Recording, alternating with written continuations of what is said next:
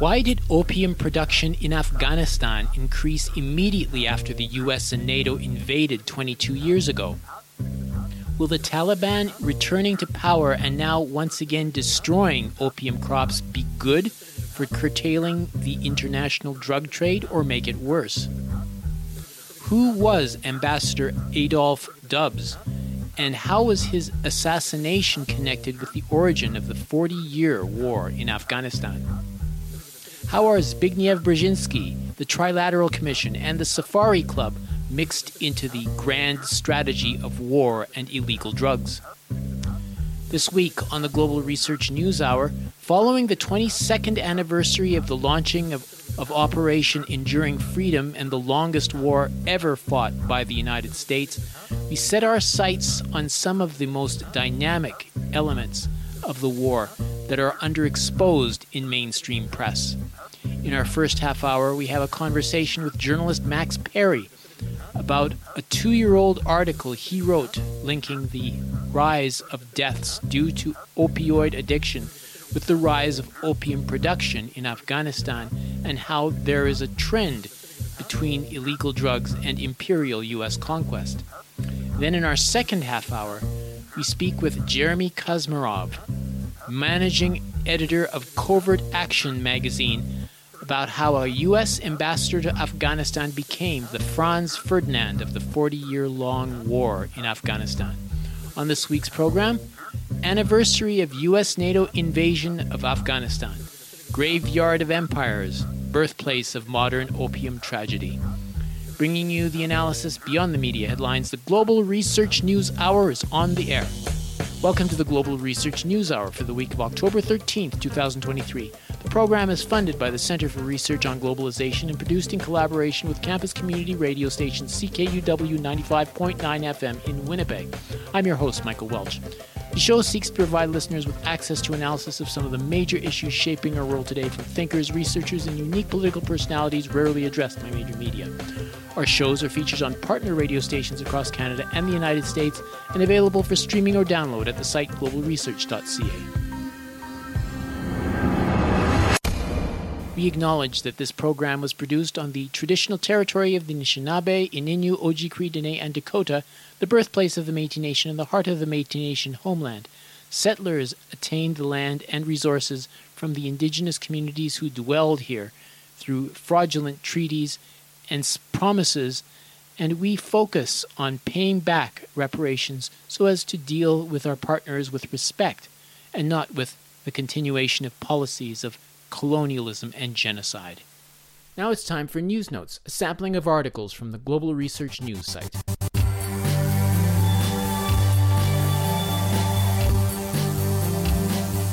Listeners should know that some of the articles may run against common messaging about sensitive subjects and are not all endorsed by this radio station. In 2019, the Global Commons Alliance was launched in Singapore by Rockefeller Philanthropy Advisors with the mission, quote, to mobilize citizens, companies, cities, and countries to accelerate systems change and become better guardians of the global commons, unquote.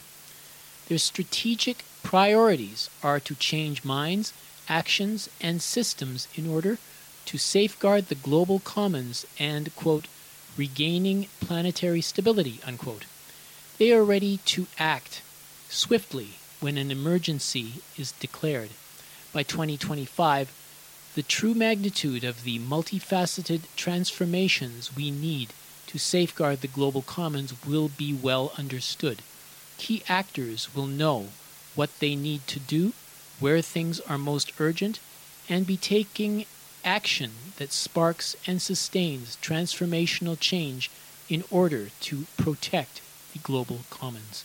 That comes from the article Declaration of a Planetary Emergency to begin, quote, the long term reduction of global population, unquote, by Jacob Nordangård, posted October 11th originally published on the Pharos Chronicle, Jacob Nordangård, PhD. October 1st, 2023, international champion soprano, 25 year old Patricia Chenekova, Slovak opera singer, lost her battle with breast cancer after being diagnosed in February 2022 at the age of 23. October 10th, 2023, Pearsall, WA, Australia. 25 year old Megan Lynch was diagnosed with stage 4 breast cancer that had spread to her lymph nodes and her lung. At the moment, she's responding to chemotherapy. October 5th, 2023, Florida Ridge, Florida. Jenny was diagnosed with stage 4 breast cancer in April 2023, which has spread to the bones, spine, hip, femur, pelvis. She also has recent bone fractures. That comes from the article Breast Cancer Stage 4, Very Young Age, Triple Negative, New Mothers, Features of COVID 19 mRNA Vaccine Turbo Cancer, 30 cases by Dr. William Makis, posted October 11th, originally published in COVID Intel. Turkey is a very good example of this. While the country is mostly Muslim, its political elites have always had the tendency to lean towards Israel, although they'd never admit it. Turkish President Recep Tayyip Erdogan is extremely prone to accept any ideological amalgam that furthers his neo Ottomanist ambitions. For instance, while he is officially an outspoken Islamist, he also pushes a very nationalistic agenda, such as the idea of pan Turkism, which isn't always in line with Islamism and neo Ottomanism. Erdogan and the Turkish elite on the whole have used this volatile ideological mix that overlaps in many ways can also be very contradictory to expand Turkey's zone of power and interests. That comes from the article Erdogan, Friend or Foe of Netanyahu? On whose side is Turkey in latest Israel Gaza escalation? By Drago Bosnik, posted October 11th, originally published on InfoBrics. The United States has been at war for all but 15 years in its 247 year history. Since 9 11, we've spent more than $8 trillion to wage wars abroad, including the lifetime price of health care for disabled veterans and interest on the national debt. The average American pays over $2,300 a year in taxes to support the military, half of which goes to military contractors.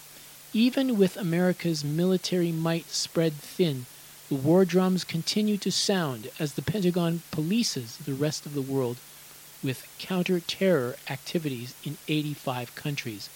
The American empire, with its endless wars waged by U.S. military service people who have been reduced to little more than guns for hire, outsourced, stretched too thin, and deployed to far flung places to police the globe, is approaching a breaking point. That comes from the article Guns for Hire America's Crisis State Goes Global by John W. Whitehead and Nisha Whitehead, posted October 11th, originally published on the Rutherford Institute. I dread the upcoming days. This might be our time to leave this world, torn apart in a random Israeli airstrike. The next day, electricity, internet, and water are all cut off. I start to feel that step by step, we're being cut off from the outside world until it doesn't exist. Israel wants to intentionally cause a blackout so that we can't report on the massacres it's committing in Gaza. That comes from the article Palestine Letter. Israel is imposing a blackout on Gaza to hide a massacre by Tarek Hajjaj, posted October 11th, originally published on Mondoweiss. These are just a few of the featured articles appearing last week on the Global Research website. Regular visitors to the site are encouraged to send monetary contributions by fax, mail, or online. Just go to globalresearch.ca and click Donate on the menu bar.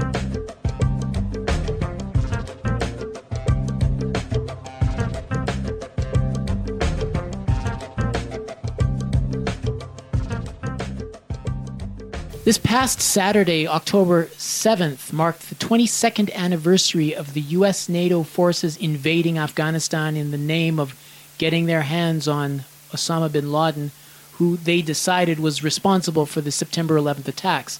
Operation Enduring Freedom, as it was called, became the start of what was called the War on Terrorism. The Taliban was expelled from all the major population centers, and a new government was installed under the U.S., which would prevent the Taliban from returning to power. Of course, after the longest war in U.S. history, exceeding the Vietnam War by six months, the Taliban eventually staged a broad offensive, forcing the U.S. and its allies to withdraw. A major component of the conflict that was not addressed much in mainstream media was the rebounding of the illicit opium drug trade, once virtually eliminated in 2000 2001 then resurging to higher and higher levels, we will explore this aspect of the Afghan conflict in our discussion with Max Parry. Max Parry is an independent journalist and geopolitical analyst. His writing has appeared widely in alternative media. He's a frequent contributor to global research.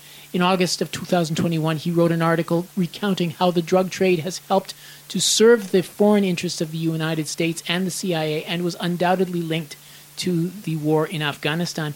Mr. Parry joins me now to explain the dynamics in more detail. Pleasure having you on the Global Research News Hour, Max. Welcome.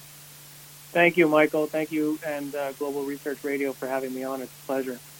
Your article, The War in Afghanistan, the real crime of the century behind the opioid crisis, points to the rise of victims of the opioid crisis in the U.S. due to overdosing and linking that to the war in Afghanistan, especially following the near elimination in 2001. Uh, do you think restoring the crop, uh, the opium crop, to full production was a, a secret goal or, or a partial goal of the war? Like getting control of oil was the secret intention of the war in Iraq in 2003?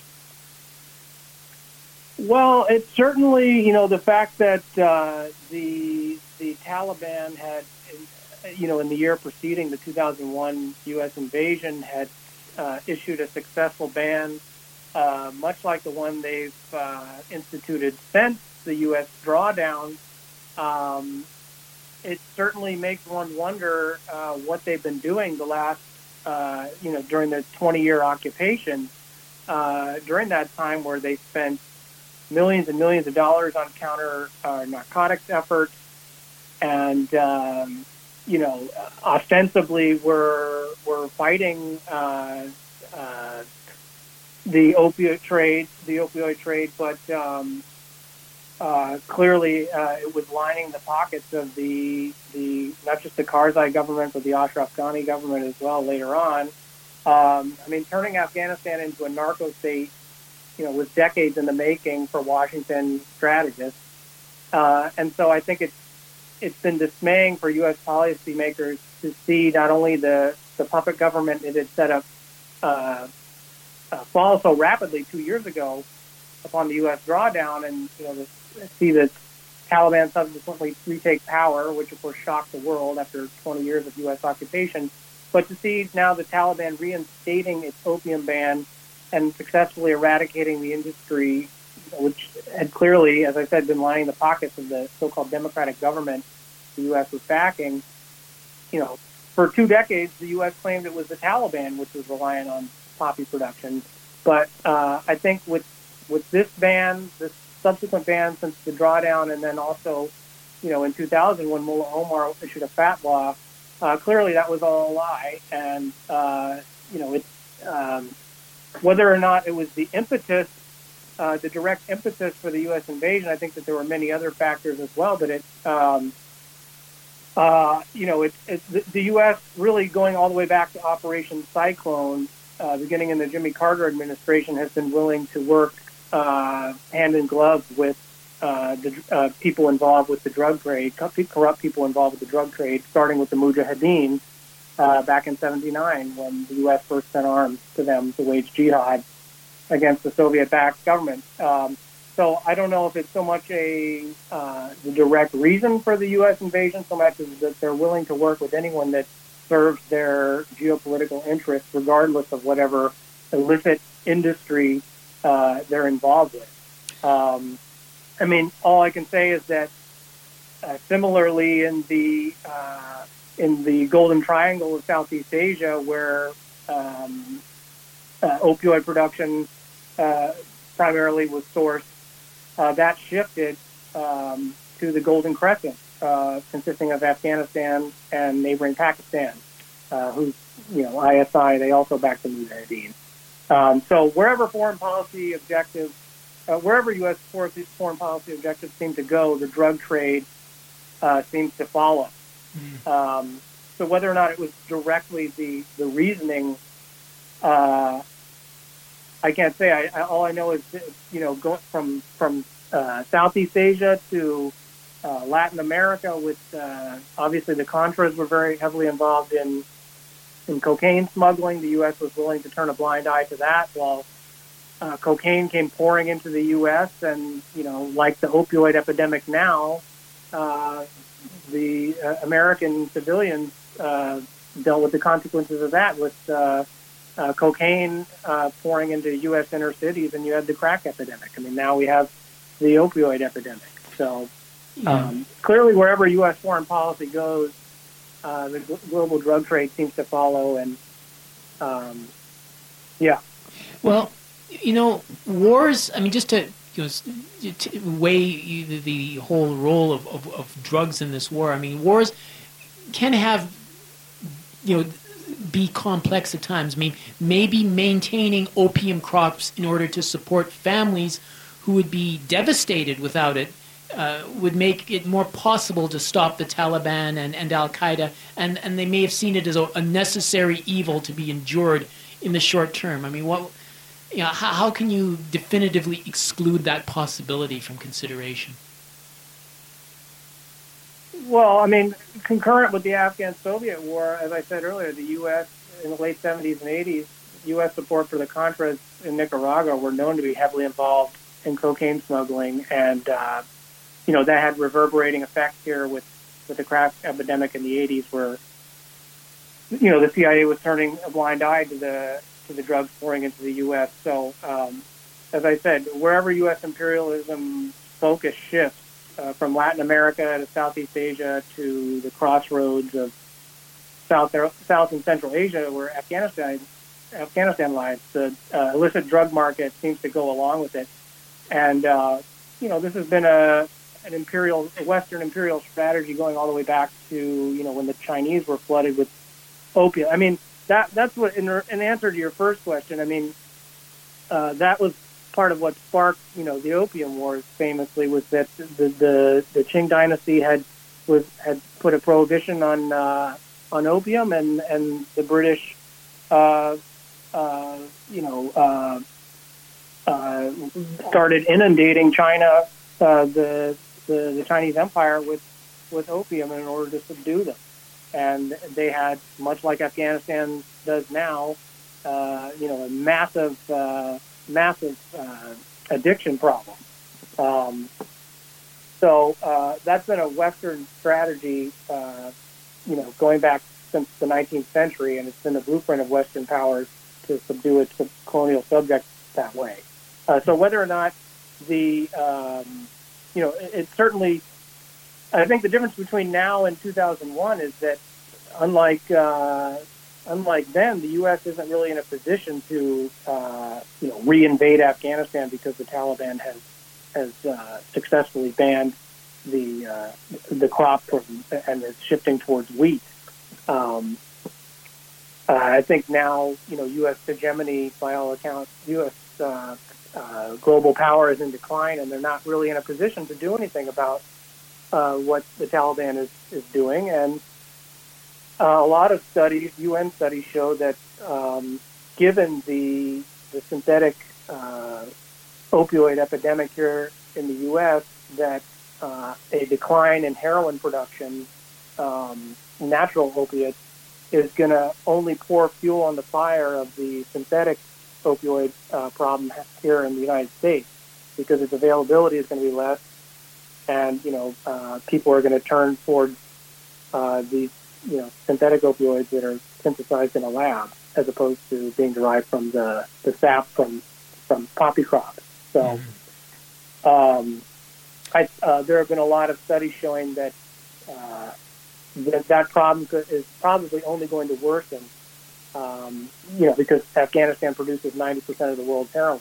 Um, so it seems like possibly in the next year or two we could start to see the the, the effects of that. Where synthet- I mean, synthetic opioids are already on the rise. Where hundreds of thousands of Americans or tens of thousands of Americans are dying from them.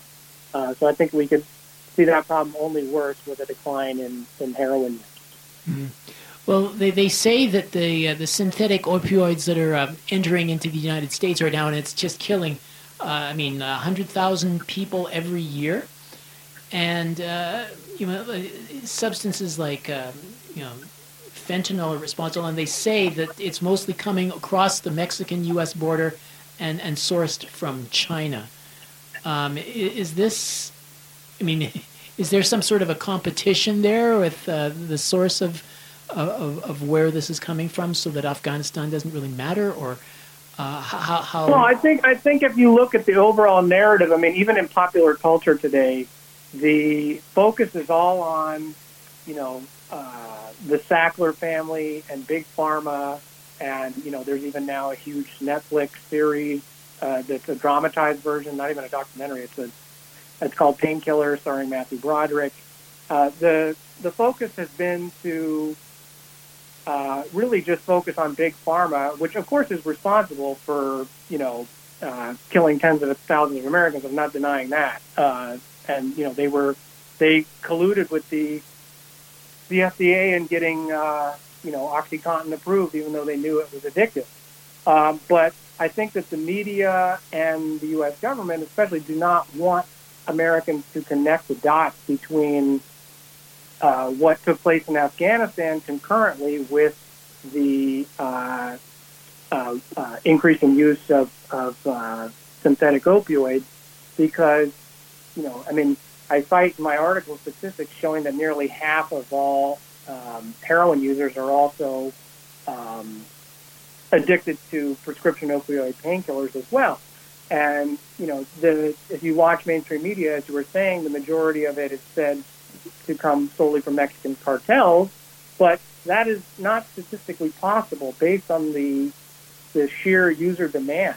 Uh, and if you look at the amount of hectares uh, uh, that are produced in in South America uh, supposedly coming up through Mexico, it can't all be sourced from from Latin America. It has to also be. And if you if you look at where uh, you know up until at least recently with the Taliban's ban on opium production, uh, most of it inevitably is being sourced from a country that the U.S. from uh, for the last up until 2021 was uh, occupied, and um, the corrupt government in power uh, for 20 years, um, uh, both local, locally and at the national level, um, both in the you know the provinces that are rich in opium production and at the the up, up until up all the way up to the the uh, presidency, um, they they were uh, very much figures we know uh, from WikiLeaks cables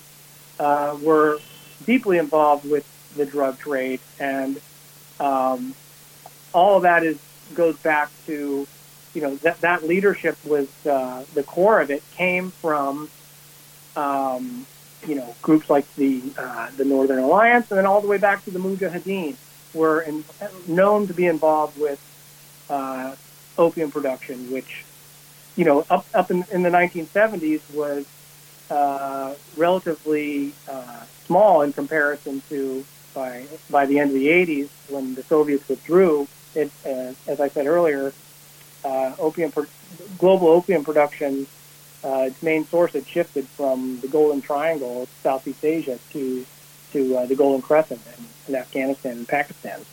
Hmm. Um, so I, I, I think that the the na- whole narrative that it's that, that it's just coming from Mexico or, or from Latin America, and that you know, they also want to just keep the focus on, you know, incredibly wealthy families like the Sacklers who just get these, you know, these slaps on the wrist uh, you know, in, in uh, and they get their maybe might have their name taken off of uh, the wing of, uh, you know, like the Metropolitan Museum of Art here in New York City. They have they had a wing uh, named after them that was taken down, but that's the extent of the punishment that's ever going to be done to a, an immensely wealthy family like the Sacklers. It's a slap on the wrist, mm-hmm. uh, and they don't want Americans to connect the dots between, um, uh, uh, you know, disastrous uh, U.S. Adven- ed- uh, interventionism and and uh, its forays abroad, and these these things are going to that are directly felt here at home. Mm-hmm. And as I said earlier, it's it's ironic, but uh, while it will be, of course, a great thing for the Afghani people, to, you know, where somewhere like one in every ten people is addicted to opiates, um, obviously the Taliban banning it is going to have tremendous uh, social improvements in that country. Uh, but ironically, it's probably going to, as I said, citing uh, uh, studies done by the UN, that it's probably only going to worsen the synthetic opioid uh, epidemic here in the U.S.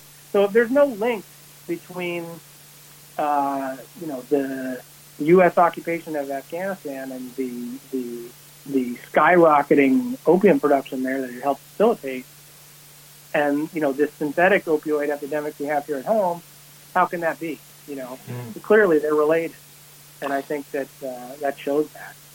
Um, you know, you mentioned in, in the article you talked about the journalist Gary Webb, you know, and uh, the uh, author of the controversial Dark Alliance series, in which he exposed the link between Contra drug operations under CIA protection and, and crack ep- epidemic domestically.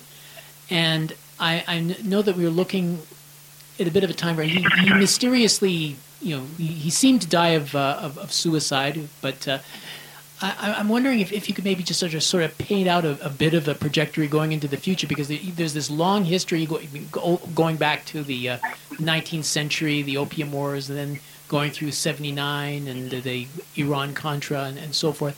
Uh, is, is, is this tendency of, of being linked to the drug market, is it is it like the, the individual consumer? Is there an addiction there that they they just can't get rid of?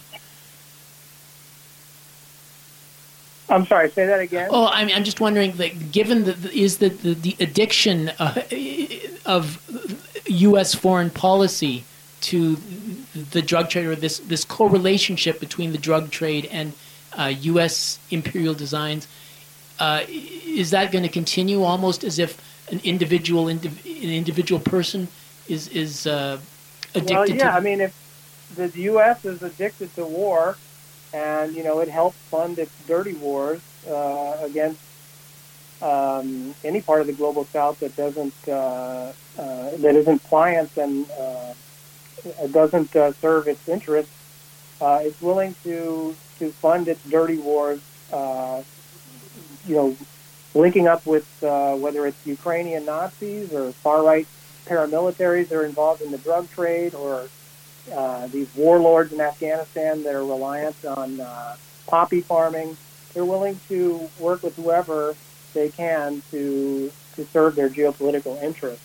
Um, so, and you know, they they call it the military-industrial complex for a reason. And uh, yeah, I think that the U.S. is um, you know, it, it, it it's addicted to war, and uh, it's it's um, you know it continues to support uh, corrupt uh, uh figures all over the uh, it's corrupt proxies all over the world. They're involved in, in the drug trade as long as it as it serves its its uh, its geopolitical interests. Well, but Max Parry, thank you so much for, for joining me in this uh, conversation. Thanks thanks for contributing uh, to global research as well. No, thank you very much for having me. Max Parry. Max Parry is an independent journalist and geopolitical analyst and a frequent contributor to global research. You're listening to the Global Research News Hour, broadcasting from CKUW 95.9 FM in Winnipeg and from partnering radio stations across Canada and the United States. This is Michael Welch for the Global Research News Hour. Returning to the 22nd anniversary of the US NATO invasion of Afghanistan in 2001, there was a history of the Islamic extremism that was actually rooted way back in 1979 with uh, Zbigniew Brzezinski of the Carter administration and the nefarious Operation Cyclone, which set the stage for the destruction of women's rights and, and, a lot of other progressive dimensions of the government. But what we didn't know was that there was a conflict within the US government which sparked the operation. Here to explain it in detail is Jeremy Kosmo- Kuzmarov. Jeremy Kuzmarov is managing editor of Covert Action magazine. He's the author of four books on U.S. foreign policy, including Obama's Unending Wars from Clarity Press in 2019 and The Russians Are Coming Again with John Marciano uh, with from Monthly Review Press in 2018. He joins us now to, to bring some additional angles to the conflict within the Afghan government, which led to the 40 year war and had America's fingerprints all over it. Pleased to have you with us, uh, Jeremy. Uh, welcome to the Global Research News Hour. Thank you. Thanks for having me.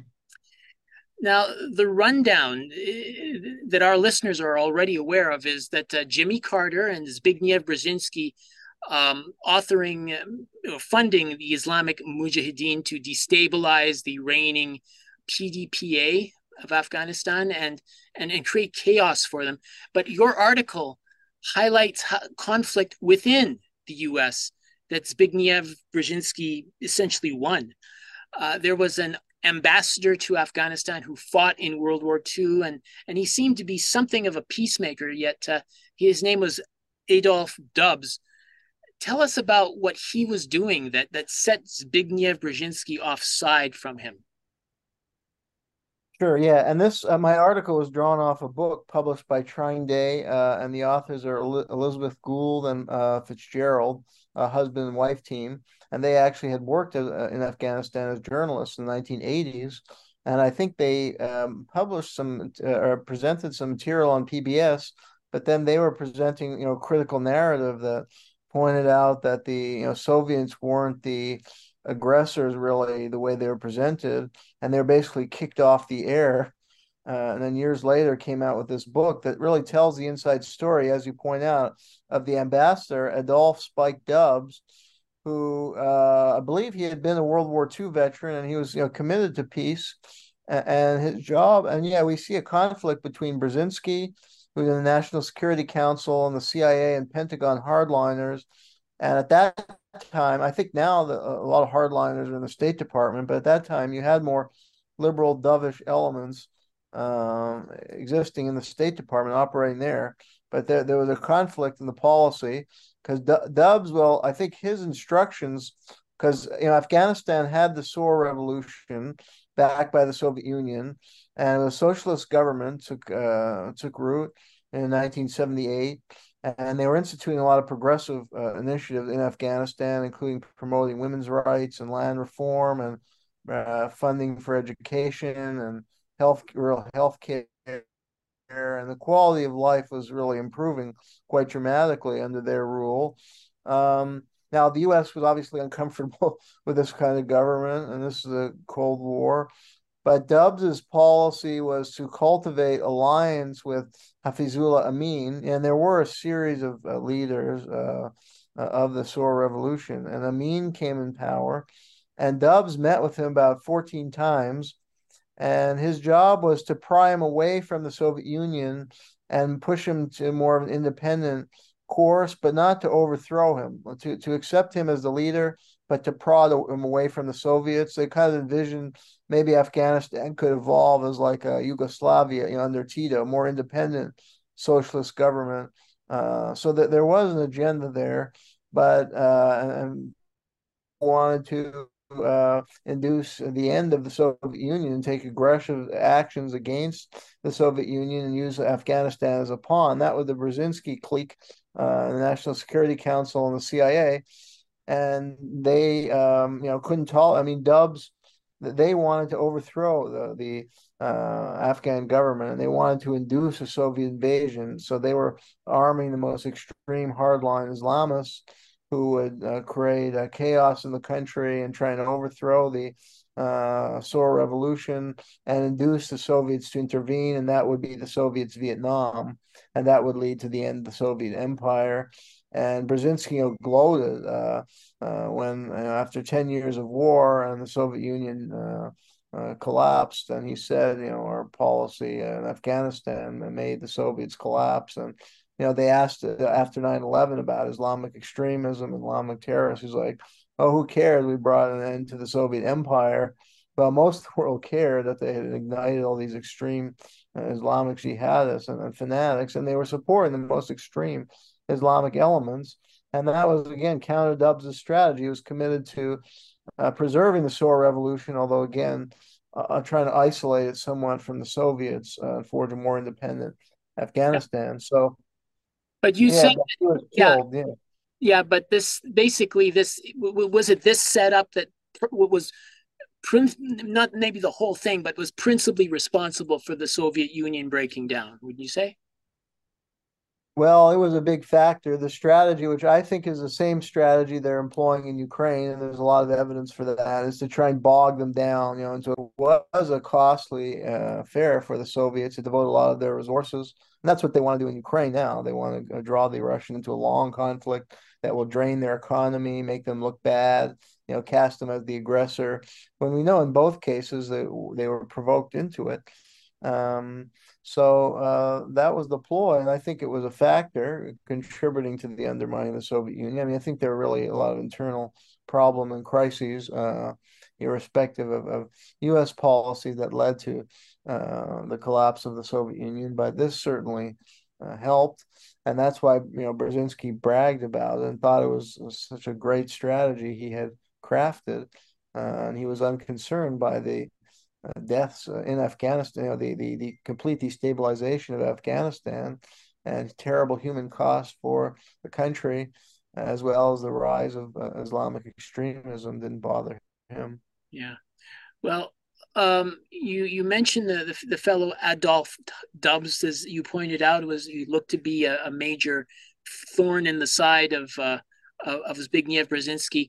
I mean, I know that there were a lot of people. I mean, I from what I hear, I mean, everybody, not just Carter, but everybody in the uh, administration, or at least in the cabinet, was a, a trilateral commission um, individual.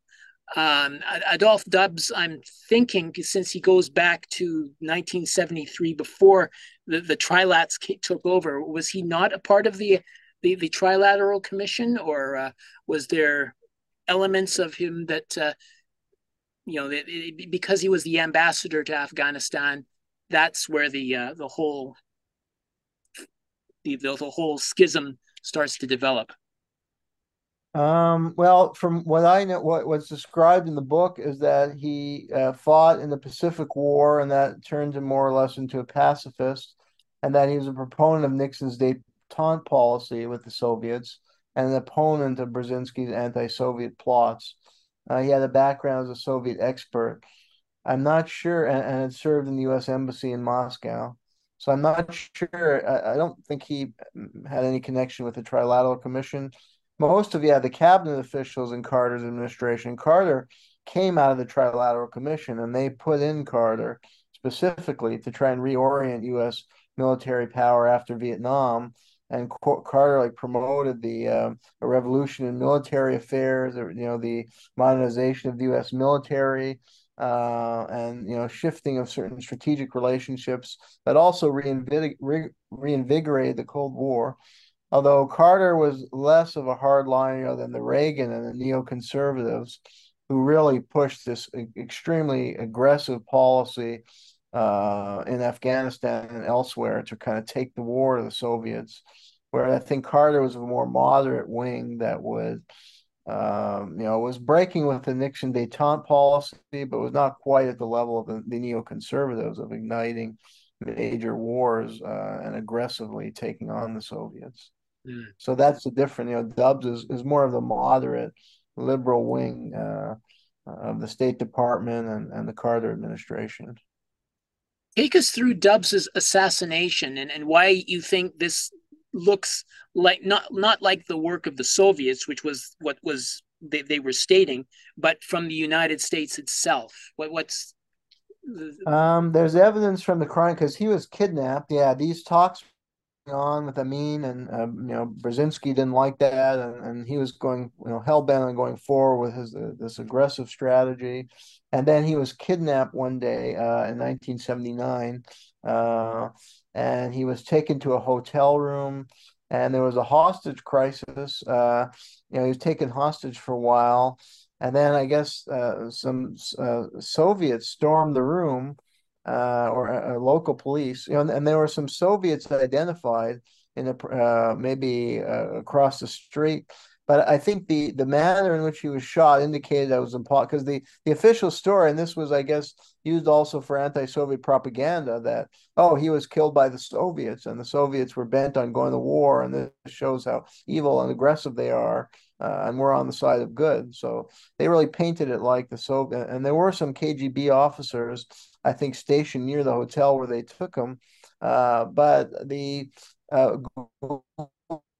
Goulds engaged in a, a, crime scene analysis and make clear that the forensics, it was impossible for those Soviet officers to have fired the shots that had killed them and that he was killed in close range. Uh, there were numerous bullets. Uh, and uh, there were these Tajik, uh, you know, some of the um, elements that the CIA was recruiting against the secular socialist government were like minority groups, uh, either Islamic uh, elements or um, certain minority groups uh, that were hostile to the socialist government of Afghanistan. And one was the Tajiks.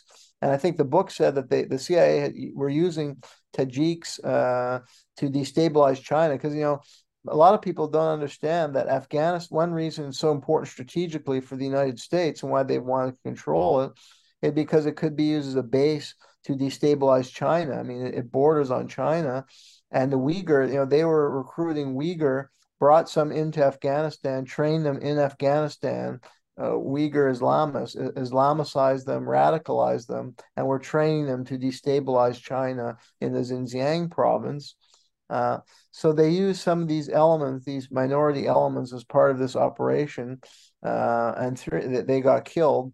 You know, they they uh, the evidence points to them being the assassins, and then all three were killed. You know, they just used them. They probably set them up uh, in a way. I probably they didn't even know who they were supposed to kill.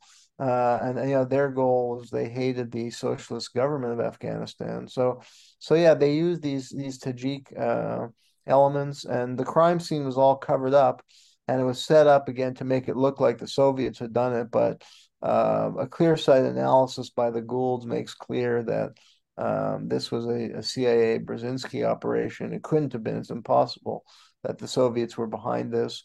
And this, yeah, really was a turning point in the history that ushered in 40 years of conflict for Afghanistan um, that only ended, uh, you know, short time ago, and, and that devastated the whole country, which was used as basically a pawn uh, by the United States for its larger geopolitical ambitions. Yeah, well, you did mention uh, in in the article that uh, he, there was a he, he actually was partially wet, like from for some reason it wasn't obvious from the the scene that uh, he should have that wetness, and uh, that that's also another aspect of it, right? Like like he wasn't shot there, but somewhere else. Yeah, I I have to uh, exactly. There are all kinds of oddities that suggest that the whole crime scene was staged, and the yeah forensic evidence made it clear that it's impossible that those Soviets uh, uh, who were carrying out some surveillance operations could have been the assassins. And the Goulds identified these uh, Tajik killers who appeared to have been recruits on the pay of the CIA, and there was a huge cover up of the crime scene, manipulation of the crime scene afterwards. Talk about the Safari Club because it was independent of the Trilateral Commission, I believe, but uh, but working in the same direction or doing some things in common uh, for you know, but or in, in parallel. But you know, were their plans being derailed by Dubs as well as uh, as as Zbigniew and his Trilateral Commission? I think so. Yeah, the Safari Club was like a group of uh, global elites. Uh, there were some American, like Henry Kissinger, was part of it. There was some CIA operatives, uh, people like Theodore Shackley and, and James J. Angleton. when uh, well when Carter came in because Carter cut some of the budget of the CIA. You know, after the Church Committee hearing, there was a lot of suspicion about the CIA, and the public was aghast by a lot of the criminal thing they had done that was exposed in the Church Committee. So there was really public demand to cut the powers of the CIA and limit its covert operations. So Carter cut the budget significantly, and a lot of CIA officers, you know, retired but then they went and, and established private security uh, companies, and they really continued to work uh, to overthrow foreign governments and uh, you know pri- uh, through shadowy you know banking uh, networks and private off the book funding operations uh, that culminated in the Iran Contra scandal. And they're in some ways still driving U.S. foreign policy, and they're part of this clique with Kissinger um, and these are, you know, and then there's some like very wealthy global people uh, from other foreign countries, uh, you know, Europeans with uh, lineage and like, uh, you know, old monarchies in Europe. Uh, and they're very, you know, committed to preserving the colonial order in Africa, for instance. And they're extremely anti-communist. So uh, they're pushing for a uh, very aggressive foreign policy uh, toward the Soviets. And you know, Brzezinski is in league with them uh, and some of these private networks that assist and or provide financing or muscle for covert operations. So I think yeah, Brzezinski is working cohorts with them to finance the Islamic Mujahideen and the extreme right wing elements in Afghanistan and to carry out criminal operations like this one uh, so they can win this what is essentially, I guess, a bureaucratic battle uh, or an internal government battle between the neoconservative faction and this more liberal moderate faction that one that is willing to accommodate the Afghan revolution by trying uh, splinter its leadership from direct relations with the Soviet Union. And it took a murder to uh, ensure the success of the hardline strategy and, and to draw the Soviets in to their Vietnam. Mm. Of course, uh, another aspect of it was that the drug trade uh, like really expanded. You know, they use using more and more illicit drug. I'm not saying that it started in that at that time frame, but it, it seemed to be notched up uh, a couple of octane levels, and and it stayed there. So now that is a permanent presence that continues to be pr- permanent fixture of, uh, of U.S. Uh, foreign policy. And then, of course, as you go on with Reagan and Bush, and you had the whole uh, Iran Contra situation, and all, all of these things that seem to, I mean, it's it's almost as if the uh, the, the, the, the foreign policy itself is just as addicted to to drugs to these drugs as uh, any other uh, as a human being would be. Um, yeah, but uh, yeah, you maybe maybe talk a little bit about how that uh, that foreign policy and and the the illicit drug trade seem to be you know connected in some way. Uh, again, starting with the, the Zbigniew's um, tenure in office. Absolutely, yeah. And I should, before I get into this question, it should be noted that Brzezinski, his own family has a lineage going back to his grandfather. You know, was involved in the Polish, Russian. You know, they were fanatical uh, opponents of the Russian Revolution, and his uh, his grandfather, yeah, was fought in the Russo-Polish War of 1920, 1921, when the U.S. was actually uh, supporting Poland to try and. At first, they invaded Russia. Uh, to try and overthrow the Bolshevik government and were allying with uh, elements of the old Tsar regime and then they uh, tried to support Poland in the war against the Bolsheviks. Uh, so his family lineage uh, is such that he's extremely anti-Soviet, uh, anti-communist, and really Russophobic, anti-Russian. And it continues today because his son is an ambassador to Poland, which is running the arms pipelines uh, into Ukraine and is fanatical in his support for the uh, anti-Russian efforts today. Now, with related to narcotic production, yeah, according to uh, former Washington Post reporter Selig Harrison, one of Dubs' assignments as ambassador was to coordinate a multinational and UN effort to control narcotics production and trafficking in Afghanistan. Uh, and that's they, but they want you know the Safari Club and these CIA shadow operatives who form what Joseph Trento called a private CIA. They're basically working uh, to carry out CIA operations, possibly without authorization of the White House or U.S. government. They're on their own carrying, and they have their own means of funding these kind of operations, including with some of their wealthy supporters in Europe and through criminal activity. And the drug trade in Afghanistan is a lucrative uh, trade. So I think their goal was to control the drug trade. Uh, and he was known for throwing acid in the face of women. You know, he was a real hardliner uh, who a mis- misogynist who, uh, if they weren't fully covered, he would throw acid in their faces when he was a college student. Uh, so and, you know they said they valued him because he would take the war of the Soviets into Central Asia. I mean he was a real Yahoo uh, extremist, and he he control uh, he was like a drug warlord who ran oversaw you know heroin refineries. Uh, so that was a, a, lucrative source of revenue and means of financing clandestine operations uh, targeting the Soviet Union. You know, some were in Pakistan. A lot of the army of the Mujahideen rebels was carried out covertly in Pakistan uh, and some of the drug trade was operating through there. So, uh, yeah, so the, controlling the drug trade was crucial to that whole operation and and to the funding of the Mujahideen to destabilize Afghanistan. So Dubs was a major bearer in that respect too, because he was working with the UN to control the drug and regulate the drug trade and and prohibit uh, massive drug trafficking. Mm.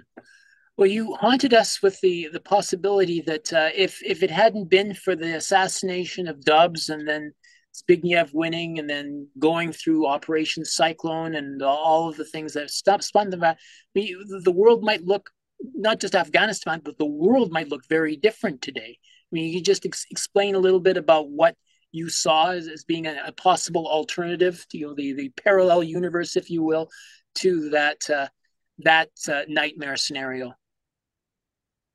Absolutely. Yeah, this seems to be a major um, turning point in history uh, that had Dubs uh, lived and been able to carry out his program, the Saur revolution may have survived.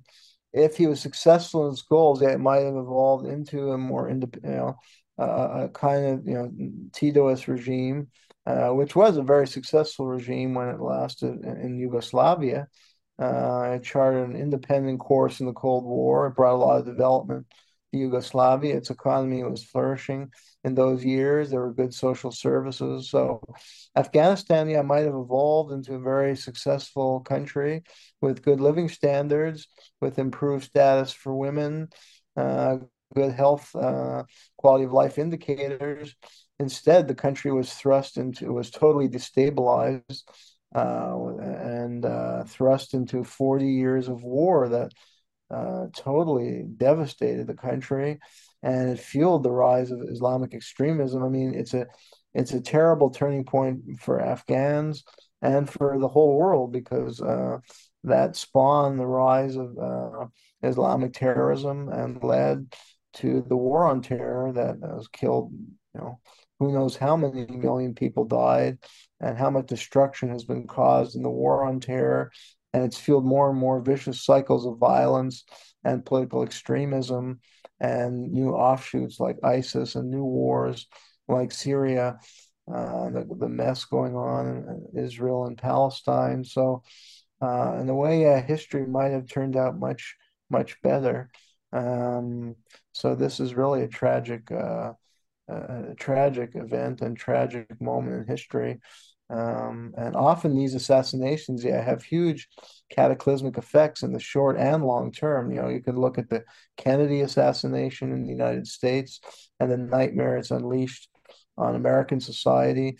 The Rabin assassination in Israel has uh, fueled the rise of the far right, and look what's going on there uh, today. So um, these are just some examples. Yeah, political. Uh, you know, you can go back to World War One with the assassination of the Archduke Ferdinand. Uh, so, um, you know, unfortunately, these kinds of assassinations, yeah, have huge ripple effects, and these are very nefarious people behind these assassinations. They, you know, their uh, character is clear, and when the, these kind of evil people take over society, you have a cataclysm for for everybody and I think we can try and learn from the history and try and stand up against evil people uh, in power and, and, faction like the you know the, the hardline neoconservatives who will use the most devious methods to try and achieve their their devious ends. And we need to mobilize people against that.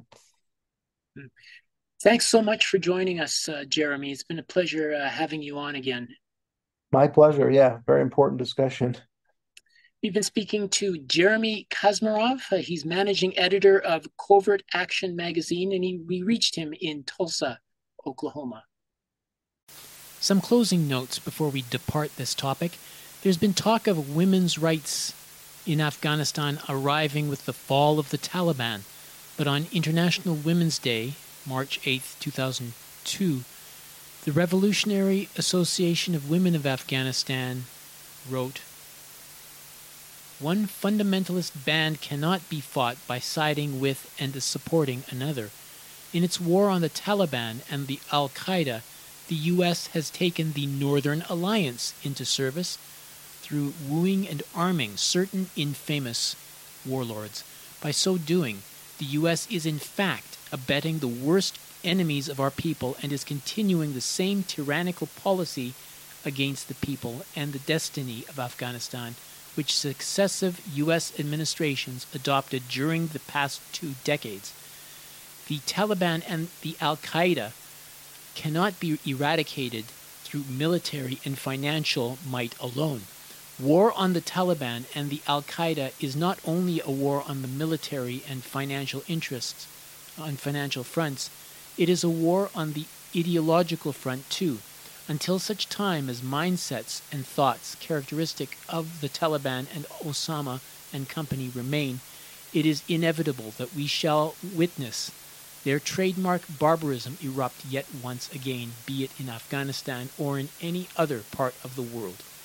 Rawa has repeatedly and consistently asserted that under the prevailing circumstances, no power except the Afghan people themselves can or will succor them against fundamentalism, and there is no precedent in history wherein a foreign nation or nations who have themselves been patrons and abettors of agents of bondage and fundamentalist affliction have granted liberty to a nation held in thrall by those very same agents. And in an October 7, 2021 update, they wrote the following statements. The intellectuals who worshipped the U.S. and coined the term of Afghanistan turning into another Japan, while riding the massive wave of propaganda, accused us of negativity and an organization that accepts none, stuck in the past, and so on. But after 20 years of betrayal and murder by the U.S., most of Rawa's critics suddenly turned into the critics of the U.S. and its policies when they were orphaned with the departure of the U.S. forces and had to flee the country in the humiliation in the disastrous evacuation through Kabul airport. That's it for this edition. Next week, we will be addressing the big news on the planet at the moment the asymmetric war on Gaza by Israel. Join us in seven days. You're listening to the Global Research News Hour, a program funded by the Center for Research on Globalization and produced in collaboration with campus community radio station CKUW 95.9 FM in Winnipeg on the traditional lands of the Anishinaabe, Ininu, Ojibwe, Dene, and Dakota, the birthplace of the Métis Nation and the heart of the Métis Nation homeland. The show airs on partner radio stations across Canada and the United States and is available for streaming or download at the site globalresearch.ca. To leave feedback on this program, please email globalresearchnewshour at gmail.com. I've been your host, Michael Welch. Thanks once again for joining us.